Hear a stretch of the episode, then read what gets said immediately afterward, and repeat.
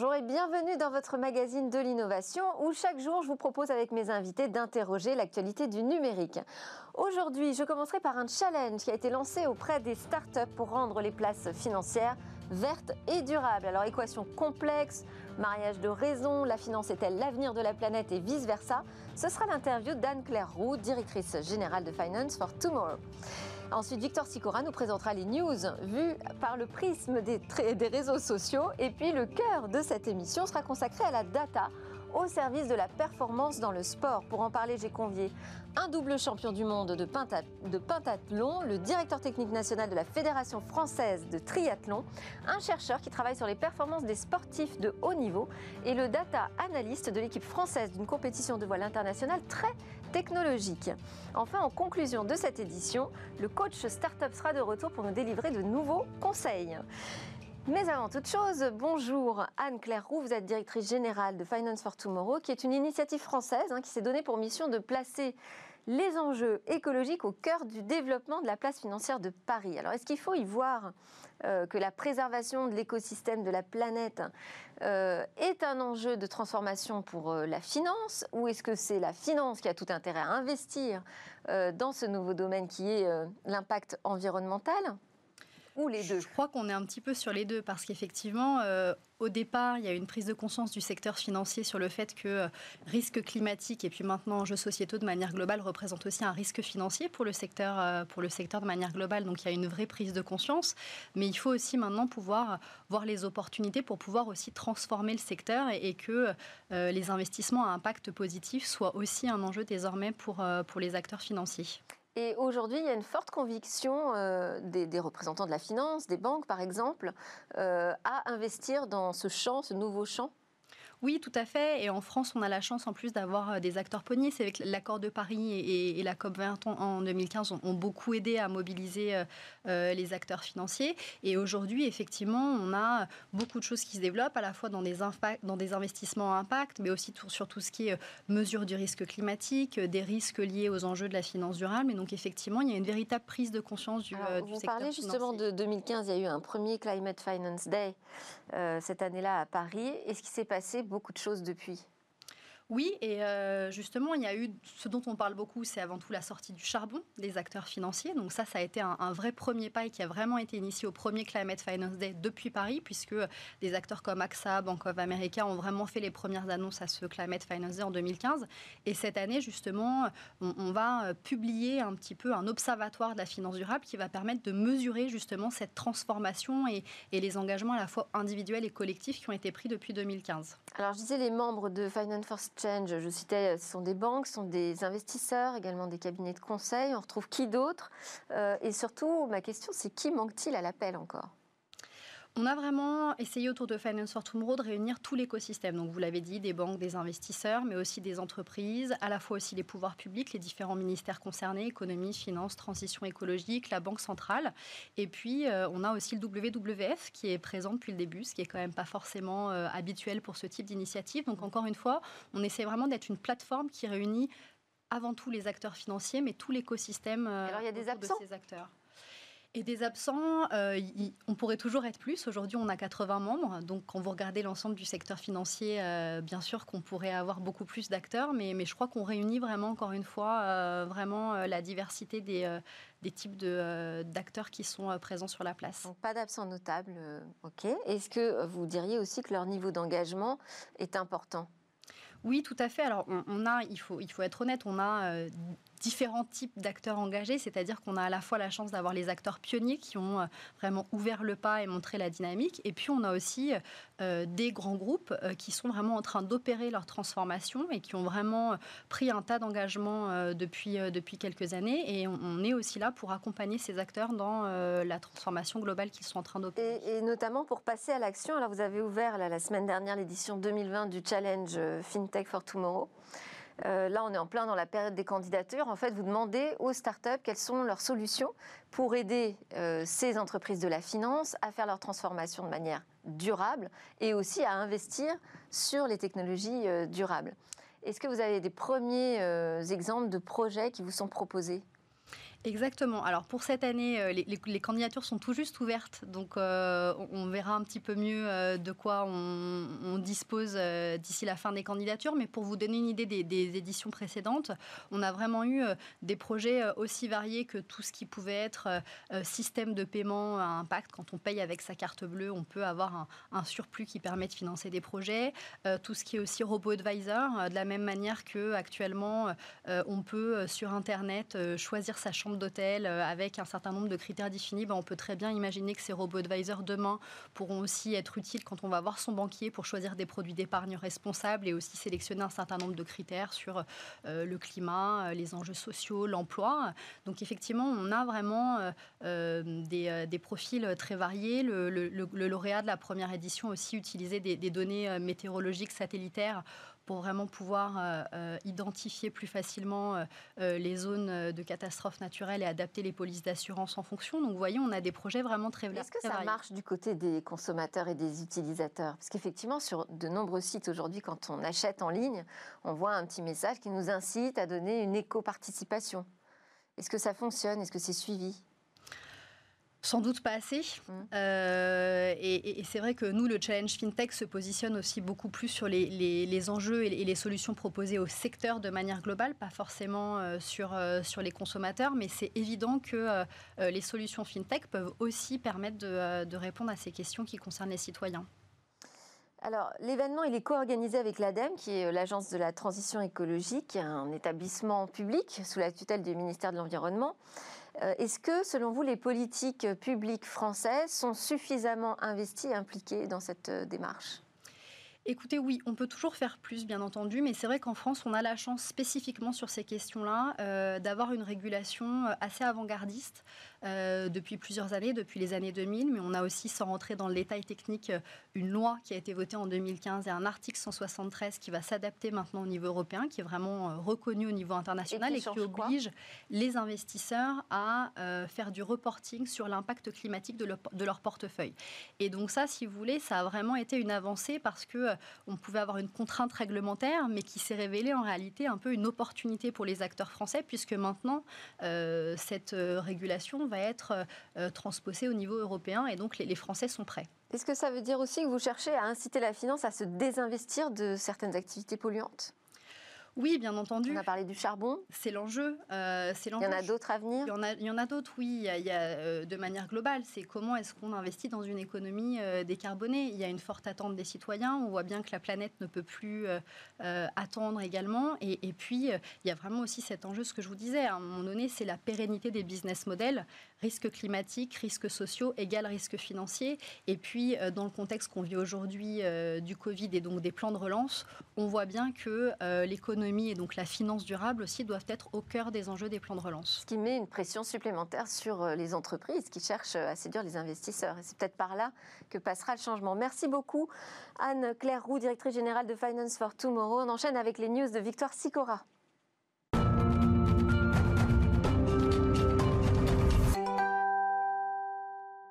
Bonjour Victoire, quels sont les postes qui ont retenu votre attention? Alors sur Twitter, Delphine, c'était absolument impossible de passer à côté du feuilleton TikTok. Ça a commencé vendredi soir avec le, communiqué pardon, du secrétariat d'État au commerce américain, un communiqué qui interdisait l'utilisation de TikTok et de WeChat sur le sol américain à partir de dimanche. La raison, vous la connaissez, hein, ce sont les liens supposés entre ces applications et le pouvoir de Pékin. Une vague de contestation s'est immédiatement créée sur les réseaux sociaux autour du hashtag WeAreTikTok. TikTok a dans la foulée publié une vidéo de Vanessa Papas, la CEO de TikTok par intérim. Dans cette vidéo, elle se veut rassurante hein, et promet que TikTok va trouver une solution pour héberger le contenu créatif de ses utilisateurs américains.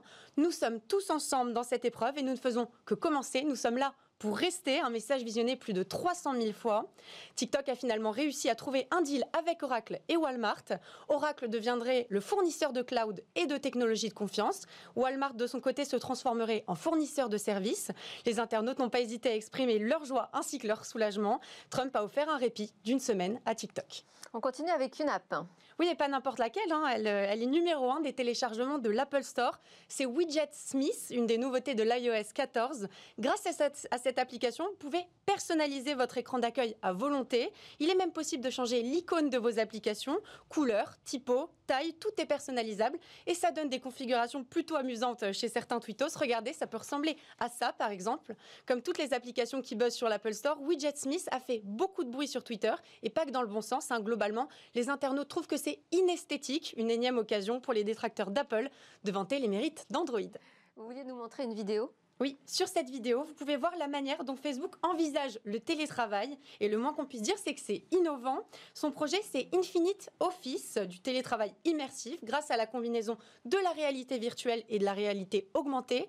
Vous le voyez, il vous faut un casque de réalité augmentée. Ce casque fait apparaître devant vous un bureau virtuel multi-écran, ainsi qu'un clavier Logitech à la fois physique et virtuel. Alors l'intérêt, c'est que quand vous portez votre casque, vous pouvez toujours jeter un œil à votre environnement, regarder si vos enfants jouent à côté et que vous jetez un coup d'œil pour les surveiller, ils apparaissent en noir et blanc. Sur les réseaux sociaux, ça fait carrément l'unanimité. On termine, Victoire, avec le chiffre du jour. Oui, 217, comme les 217 nouveaux emojis de la version 13.1 qui ont été approuvés pour 2021. Les tweetos ont bien sûr partagé leur opinion sur ces nouveaux emojis tout en expliquant dans quel contexte ils les utiliseraient. Parmi les nouveautés, on a notamment un cœur entouré de bandages, un smiley dans les nuages ou encore un emoji de femme avec de la barbe. Mais ce qui a fait le plus réagir les internautes, c'est sans aucun doute ces 25 nouvelles couleurs de peau qui ont été ajoutées à l'emoji couple, un message de diversité envoyé par les créateurs qui a été très bien reçu par les internautes. Merci Victoire. Anne-Claire Roux, est-ce qu'il y a une actualité qui euh, vous a fait réagir ces derniers jours?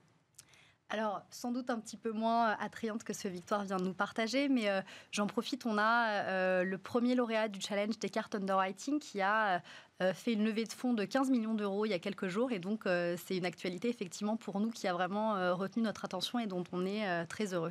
On les félicite. Merci beaucoup, Victoire Sicora. Merci Anne-Claire directrice générale de Finance for Tomorrow. C'est l'heure de faire entrer en piste les champions pour parler de la data au service des performances dans le sport.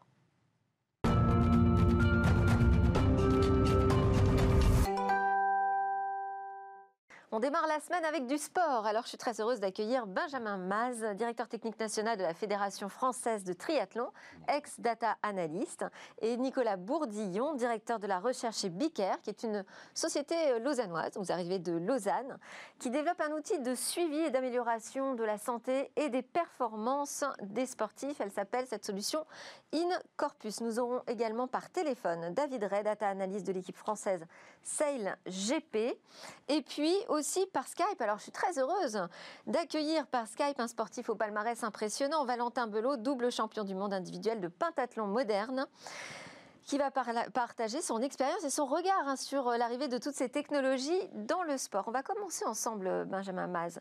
Vous intervenez, vous, auprès des entraîneurs hein, qui, euh, donc, qui sont sur des disciplines, je rappelle le triathlon. Euh, non, vous allez me rappeler le triathlon. C'est l'enchaînement de natation, vélo et course à pied. Voilà, j'avais peur de faire une erreur. Sans arrêt, bien évidemment. Et vous, vous intervenez sur la physiologie, la biomécanique, la nutrition, la psychologie. Et pour ça, vous faites des mesures. Est-ce que le sport est familier de l'utilisation des datas? Oui, je pense que le sport, c'est finalement le secteur d'activité qui est extrêmement fan des, des datas, des mesures, des variables, qui permettent d'objectiver euh, la performance des sportifs. Voilà, un chronomètre, euh, un temps, euh, une puissance développée. on l'a vu il y, a, quelques heures encore sur l'arrivée des Champs-Élysées, où on est dans une discipline, le cyclisme, avec des capteurs embarqués dont, les, dont les cyclistes sont très friands. Et donc, les triathlètes particulièrement sont intéressés par cela pour pouvoir optimiser leurs performances et leurs entraînements. Nicolas Bourdillon, vous, 80% de votre temps est consacré donc à cette start-up euh, Bicaire qui développe euh, Incorpus. Euh, cette technologie, elle collecte des informations à partir de capteurs, c'est ça? Exactement. sur la, la physiologie donc, des sportifs de haut niveau, vous récupérez des datas sur la cardio-fréquence notamment. Oui, oui. Alors, est-ce que ces données euh, sont utilisées pour savoir si le sportif est en bonne santé ou est-ce qu'elles peuvent euh, aller un peu plus loin et permettre de faire de la prédiction? Alors, les deux. Donc, il y a évidemment une analyse du côté euh, santé-performance, mais il y a aussi un modèle prédictif qui est capable de vous annoncer euh, dans les jours qui viennent ou les semaines qui viennent si euh, votre physiologie correspond à vos attentes et vous allez être capable d'enchaîner les charges d'entraînement et ou les performances en compétition ou bien pas. Et auquel cas, on propose de modifier ou en tout cas on, on rend les données à l'entraîneur et à l'athlète nécessaires pour qu'il puisse prendre la décision ou pas de modifier son entraînement. Qu'est-ce qu'on lui donne comme type d'information pour qu'il puisse justement améliorer ou en tout cas modifier un peu son entraînement C'est très complexe évidemment, mais il y a trois grandes familles. Il y a euh, le, modèle d'entraînement, le type de séance, le type d'intensité, de durée. Il y a des conseils sur l'alimentation bien évidemment, et des conseils qu'on appelle soins énergétiques, c'est-à-dire les massages, tous les procédés de récupération, cryothérapie par exemple ce genre de choses. C'est une sorte de coach, euh, finalement, une application qui délivre des conseils au quotidien Ça ne prend pas du tout la place du coach, c'est un outil pour le coach. Euh, c'est, enfin, le, rapport entraîneur-coach, il est, humain, il est profondément humain et on ne peut pas le remplacer. Par contre, on peut fournir des données, de l'analyse de données qui permet à l'entraîneur et à l'athlète de mieux comprendre ce qui se passe à l'intérieur et à l'extérieur et donc d'optimiser la performance.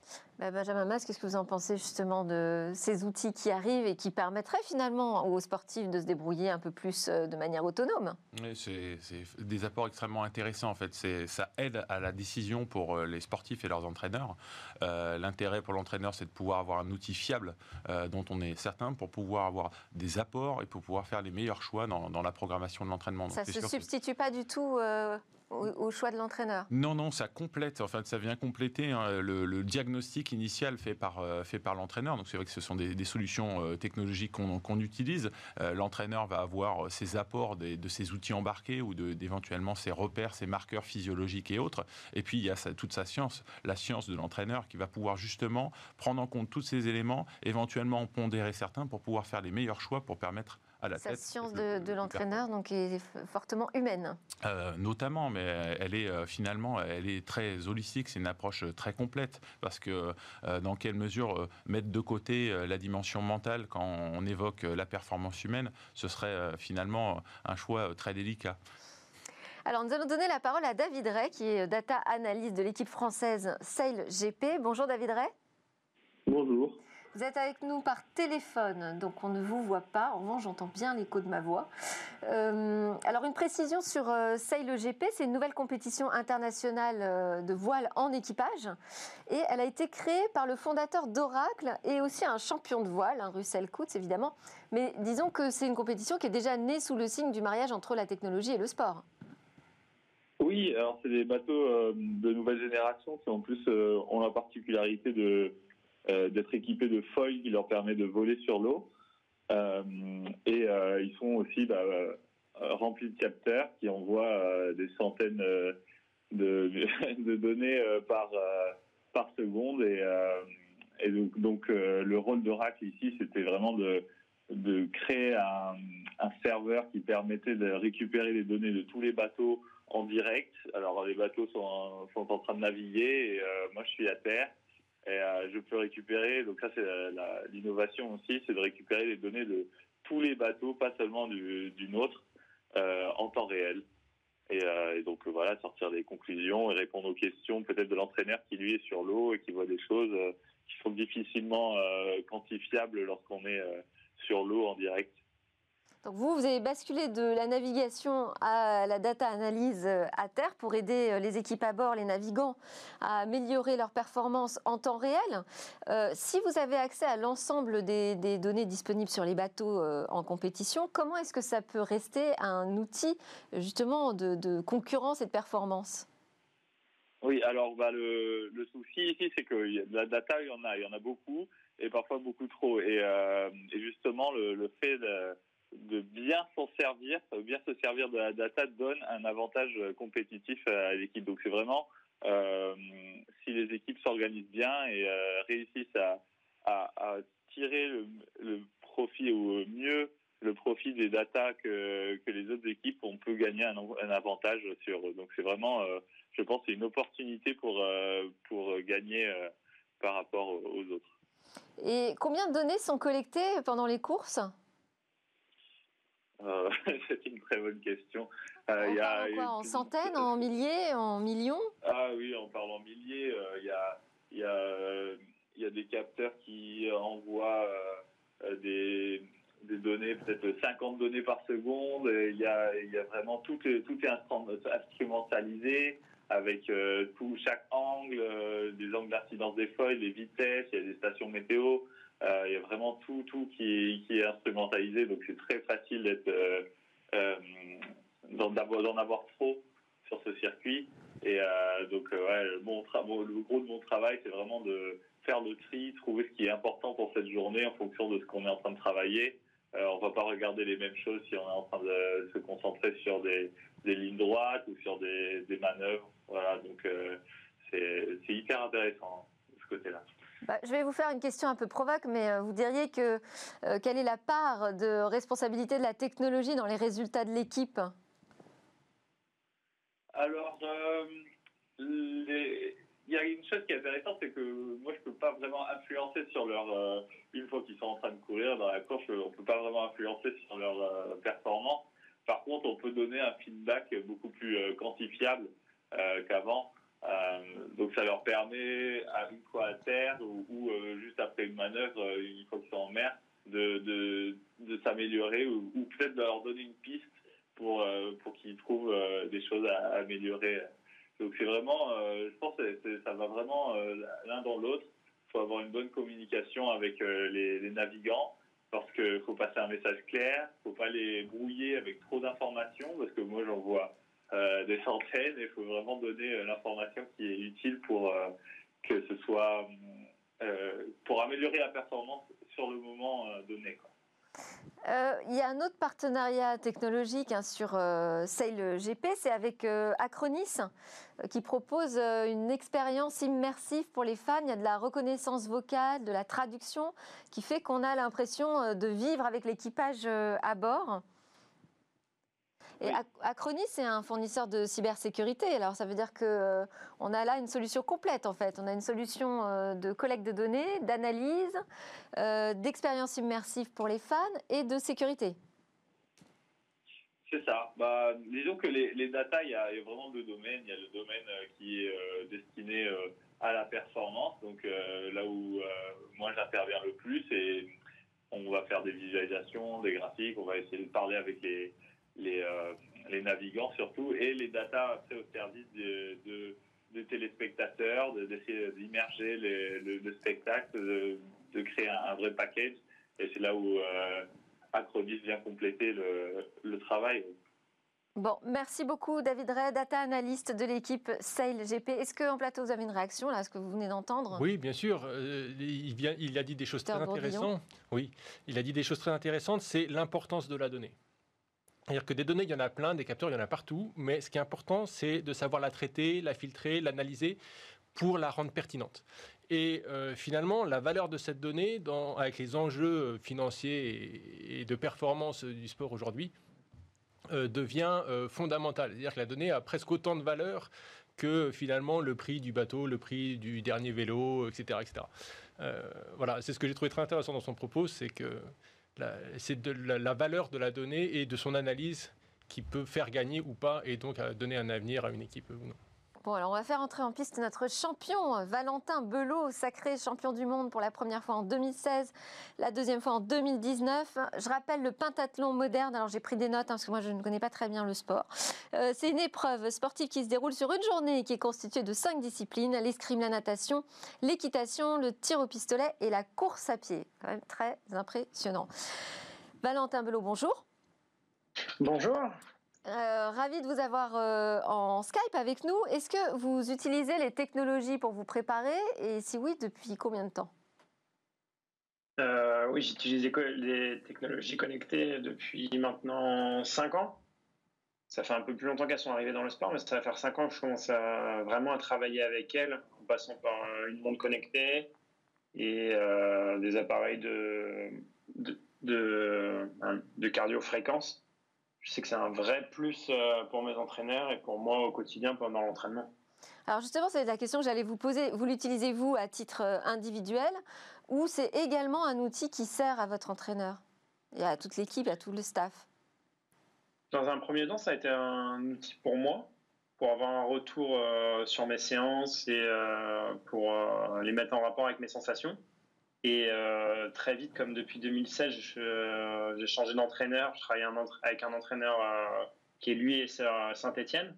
Et moi, je suis sur Paris, donc euh, la connexion était super importante pour qu'il ait un retour sur mes séances. Et du coup, depuis 2016, on travaille complètement à distance avec lui et il peut consulter mes séances à la fin de mes entraînements et avoir un vrai retour quantifié sur, sur mes séances. Donc c'est vraiment très intéressant pour moi. Quel regard vous portez sur ces technologies qui de plus en plus observent justement vos performances de, sportifs et les accompagnent et aident à les améliorer? Est-ce que on va s'orienter finalement Vous êtes sur un sport quand même euh, physique, 100% physique. Est-ce qu'on va s'orienter vers un sport plus mécanique, technique? Non, je pense pas. Je pense que c'est un super outil. Euh, on s'en sert tous les jours mais euh, l'humain et euh, la réflexion qu'on y apporte autour euh, sera jamais dépassé en fait. Moi je le prends vraiment comme un outil, comme un plus. Même quand je fais des bonnes ou des mauvaises séances, ça reste juste un outil et un retour en plus, mais en aucun cas je vais changer fondamentalement mon entraînement en vue de, de résultats qu'on pourrait m'afficher. C'est c'est ça la limite un peu de, la connexion. Il faut, s'en servir toujours comme un outil et pas euh, se baser que là-dessus parce que je peux faire une mauvaise séance, mais il y a tellement de facteurs externes qui peuvent entrer dedans que la montre ou euh, que l'objet que j'utilise ne pourra pas prendre en compte. Que euh, bah voilà, c'est un équilibre, et, mais c'est intéressant de s'en servir. Et vous avez l'impression d'être euh, suffisamment équipé en tech? Est-ce qu'il y a des sportifs qui le sont davantage? Je ne sais pas, peut-être des nations ou des disciplines qui profitent encore plus de l'apport des techs euh, dans le sport? Bah. C'est vrai que toutes les disciplines euh, très sportives, on l'a vu comme avec le triathlon, où ils sont connectés sur le vélo, ils vont être connectés un peu sur toutes leurs épreuves. Nous, au niveau de l'équitation, on n'est pas encore connecté. En escrime euh, non plus. On peut avoir un retour sur notre fréquence cardiaque, mais ça va s'arrêter là. C'est aujourd'hui, il y a énormément la course à pied, la natation ou le vélo qui sont équipés, ou euh, la voile, d'autres d'autres sports, mais euh, il, y a encore, une marge de progrès et des nouveaux sports qui pourraient être connectés au fur et à mesure. Benjamin Mas, vous êtes d'accord avec ça? Vous êtes sur une discipline de triathlon qui est particulièrement bien euh, fournie en tech?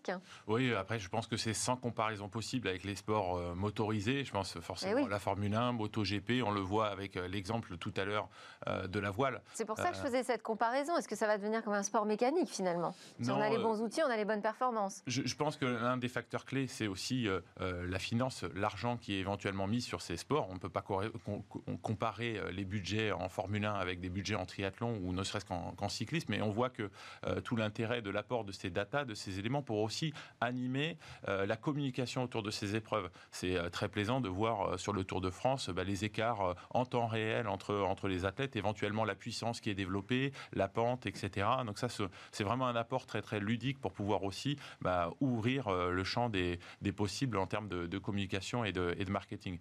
Et donc c'est sûr qu'on est friand un peu d'avoir ces, ces informations, mais important pour euh, les entraîneurs, euh, et puis euh, moi en tant que directeur technique national, c'est la fiabilité de ces, de ces éléments et de ces mesures. Et c'est là où ça nécessite de prendre le temps d'expertiser ces, ces, outils pour pouvoir permettre ensuite aux sportifs en temps réel. Ne se valent pas.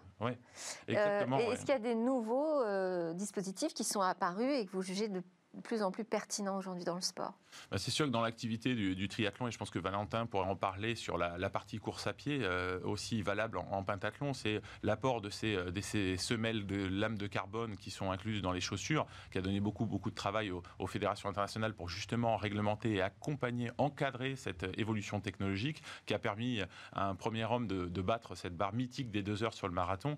Euh, voilà, on, on voit qu'il faut pouvoir s'adapter à ces évolutions technologiques qui sont intéressantes, qui permettent de repousser certaines limites. Après, se pose, on va dire, des questions d'éthique euh, et, autres sur euh, cet apport des nouvelles technologies dans, l'évolution des performances. Et alors, Nicolas Bourdillon, au-delà des appareils, il y a l'intelligence euh, logicielle.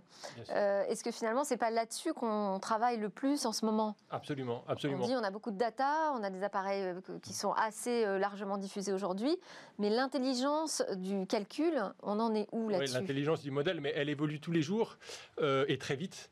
il y a bien sûr des modèles d'intelligence artificielle qui sont très à la mode, mais il y a aussi le modèle expert, c'est-à-dire euh, qu'est-ce que l'expérience, 50 ans d'expérience d'un entraîneur peut amener à notre modèle? Comment lui l'aurait fait, comment est-ce qu'on peut modéliser ça?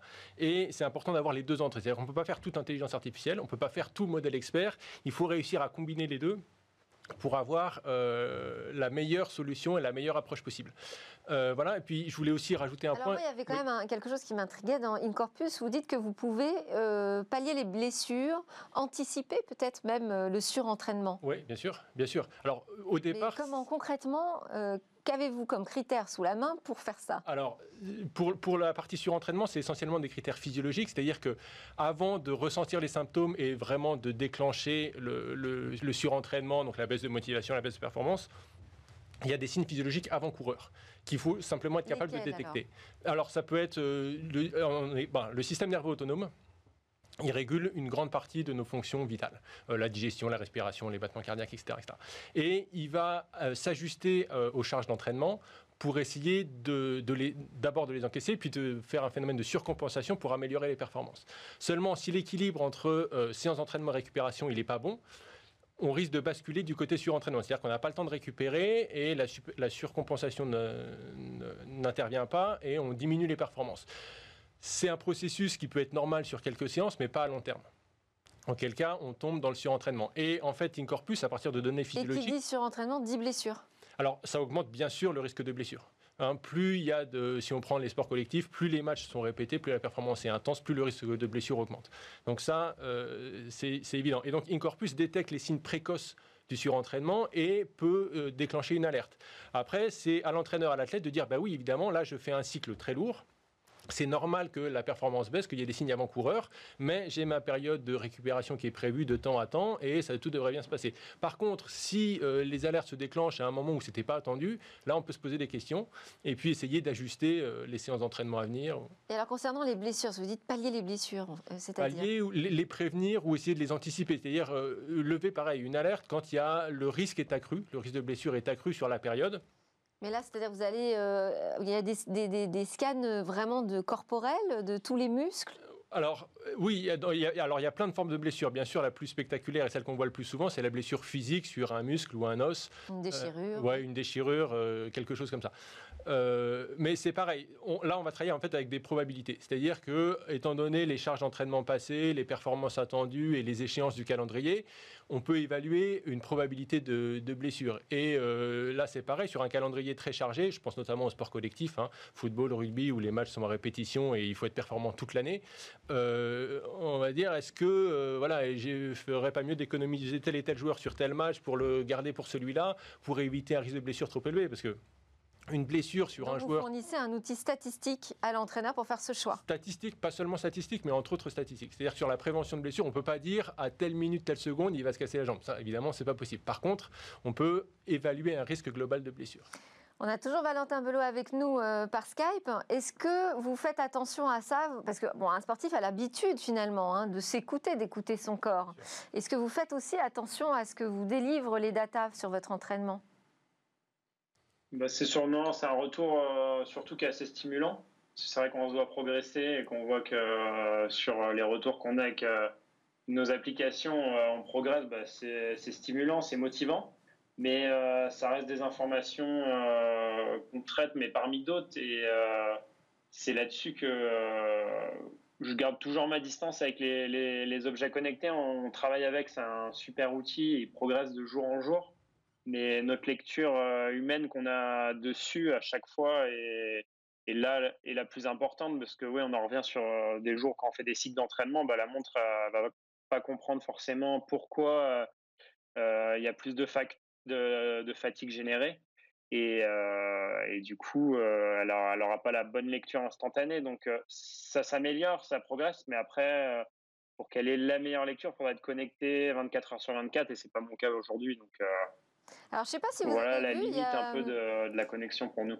Il y, a, Intel qui a annoncé euh, pour les Jeux Olympiques, donc euh, qui sont euh, repoussés, qu'il allait utiliser le tracking des athlètes en 3D, notamment pour l'athlétisme, hein, grâce à l'intelligence artificielle. On va avoir un système de multicaméra qui va permettre d'analyser les mouvements des athlètes euh, de manière extrêmement précise et on pourra afficher en fait euh, ce mouvement 3D en surimpression euh, de sa course. ça, ce sont des, des, outils qui vous intéressent, mais comment on fait pour y avoir accès? Est-ce qu'il y a un accès simple pour les sportifs français à ces technologies qui sont quand même assez onéreuses? J'ai pas entendu le début de votre question. Désolé. Ah bah non, mais c'était pour savoir si finalement euh, vous aviez le sentiment qu'en France on avait un accès euh, possible, simple, aux technologies qui sont très onéreuses, comme euh, par exemple l'analyse en 3D d'une course d'athlétisme.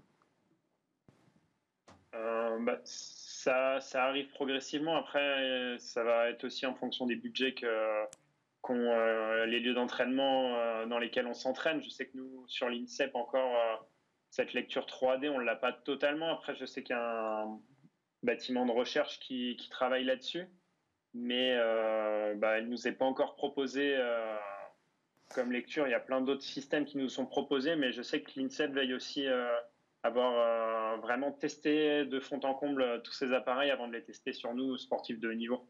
Parce qu'on ne veut pas non plus être le cobaye permanent de, de ces appareils. Il faut que ce soit des appareils très fiables, comme notre carrière est déjà en route et ça joue sur peu de choses. Donc non, on n'a pas encore euh, accès à, la 3D. Benjamin Maz, est-ce qu'on est, euh, plutôt en pointe en France Est-ce qu'il y a des nations qui sont plus en avance que nous, qui mettent davantage d'investissement et d'argent sur ces technos? Oui, on, est, euh, on fait plutôt partie des outsiders sur le champ de la, technologie, euh, très clairement, euh, par rapport à d'autres nations. Je pense notamment l'Angleterre, les États-Unis, notamment, ou, l'Allemagne. Je pense que c'est notamment dû à cette capacité à pouvoir mettre en œuvre des partenariats sur, sur un angle, sur un triptyque entre le monde de l'entreprise, le monde universitaire et le monde du sport. on a pu, pour avoir travaillé à, la Fédération française de cyclisme, voir sur le cyclisme sur piste cette capacité qu'avaient notamment les Britanniques de pouvoir travailler avec avec euh, l'usine McLaren, euh, donc le secteur privé et la Formule 1, euh, l'université, et puis du coup le, sport de haut niveau pour développer des outils sur mesure embarqués qui permettent vraiment d'optimiser la performance de ces sportifs. Comme le dit Valentin, on est très, très friand de cette technologie, mais par contre, il faut que ce soit fiable, il faut que ce soit validé, et on a toutes des montres connectées avec éventuellement un capteur de fréquence cardiaque au poignet. bon, voilà, je serai à 52 pulsations minutes avec vous, en votre présence sur ce plateau. On sait que c'est une fiabilité qui est finalement euh, très euh, qu'on peut questionner par rapport à un matériel par exemple médical utilisé par des cardiologues. Euh, forcément, un petit outil connecté comme cette montre ne peut pas être aussi fiable qu'un matériel de pointe au niveau au niveau de la cardiologie par exemple. Et c'est pour ça qu'il faut toujours mesure garder. on a tendance à dire que les datas elles donnent des tendances, et mais c'est pas elles qui doivent gouverner toutes les décisions dans le champ du sport en tout cas. On a bien entendu, nous ne sommes pas des cobayes hein, de la part de Valentin Belot double champion du monde individuel de pentathlon moderne, qui était avec nous ce matin. Benjamin Maz, DTN de la Fédération française de triathlon, et Nicolas Bourdillon, chercheur, directeur de recherche chez Biker. Merci beaucoup pour vos interventions et vos éclairages. Juste après la pause, nous avons rendez-vous avec le coach Startup.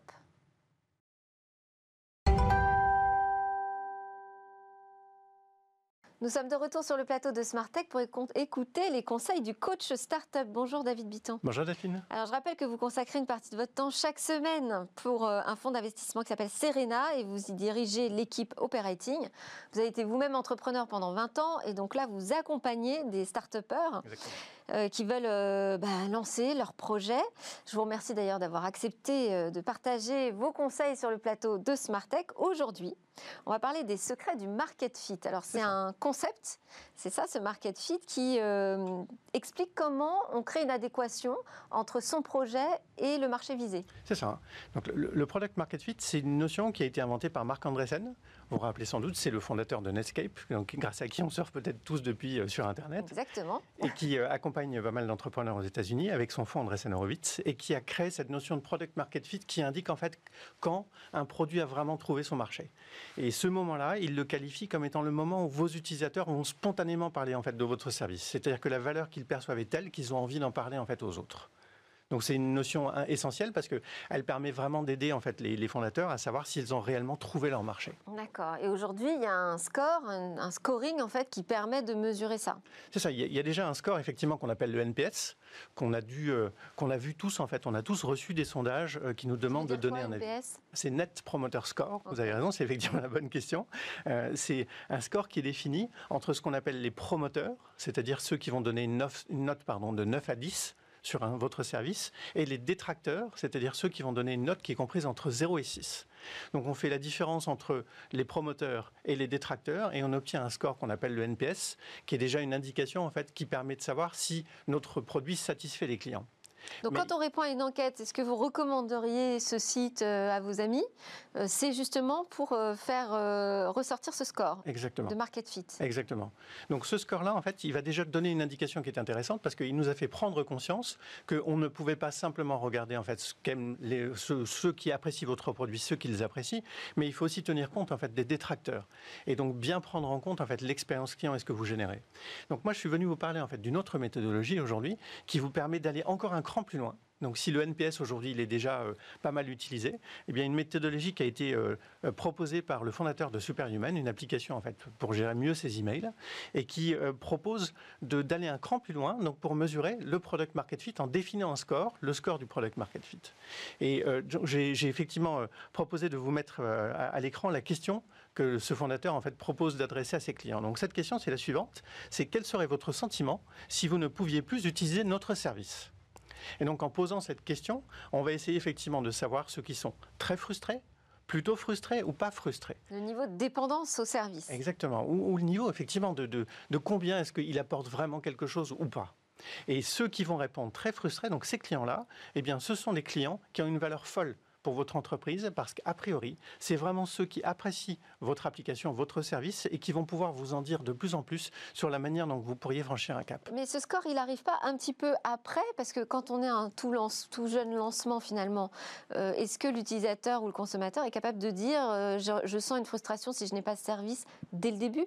Eh bien, alors ce que lui effectivement explique dans, dans, dans, dans l'article qu'il avait écrit sur cette méthodologie, là, c'est qu'il s'en est servi assez vite et que justement il pense que ça peut permettre à des fondateurs d'accompagner le démarrage de leur société parce que dès qu'on a une quarantaine de réponses en fait avec des gens qui sont vraiment très motivés et on, peut assez vite avoir quelques centaines d'utilisateurs en fait pour un service, eh bien dès qu'on commence à avoir une quarantaine de réponses de gens qui sont vraiment a priori très attachés à votre application, vous pouvez mesurer ce, score-là.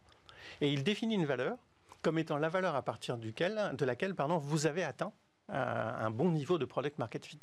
Et, ce score-là, il l'a défini en faisant un benchmark. sur une échelle de 1 à 10 Alors, exact, c'est un pourcentage, effectivement. Et donc, il va mesurer donc, sur euh, euh, l'échantillon auquel vous aurez envoyé ce sondage, et donc cette question, il va regarder en fait si vous avez 40% de gens qui se, qui se déclaraient très frustrés de ne plus avoir votre application. Et si vous avez ça, il considère a priori que vous avez atteint un niveau où votre application répond vraiment à un besoin. Mais surtout, ce que ça veut dire, c'est que vous avez identifié aussi ces utilisateurs-là qui sont ceux avec lesquels vous allez pouvoir en fait bâtir en fait le reste de développement de votre société. Parce que ces gens-là, eh bien, effectivement, ils apprécient tellement votre application qu'ils vont pouvoir vous dire d'abord qui ils sont, donc vous définir en fait leur persona. Et donc j'ai proposé en fait les trois autres questions qu'il indique dans sa méthodologie qu'on peut peut-être afficher à l'écran. La première c'est qui sont les personnes donc, qui tirent le plus avantage de votre service? Et donc là en fait on va essayer de définir donc les, les, personnes qui correspondent vraiment aux utilisateurs clés. On va poser la question de quel est pour vous le bénéfice essentiel de ce service? Et donc, on va pouvoir savoir la raison pour laquelle, en fait, ils sont vraiment, vraiment fans de ça. Et c'est à partir de là que vous allez pouvoir continuer à développer, bien sûr, votre société et donc vous donner des, éléments très concrets pour bâtir votre roadmap. Et enfin, un troisième point qui est comment est-ce qu'on peut améliorer le service pour vous. Et là, il fait un choix qui est très intéressant. Vous vous rappelez que donc on pose la question de quel est votre sentiment si vous pouvez plus utiliser le service. Vous pouvez vous déclarer très frustré, plutôt frustré ou pas frustré. Ceux qui sont pas frustrés, ils proposent en fait de ne même pas regarder leur réponse. Parce qu'en fait, son point de vue, c'est de dire justement, on ne peut pas satisfaire tout le monde il faut déjà essayer de bien satisfaire ceux qui se déclareraient très frustrés.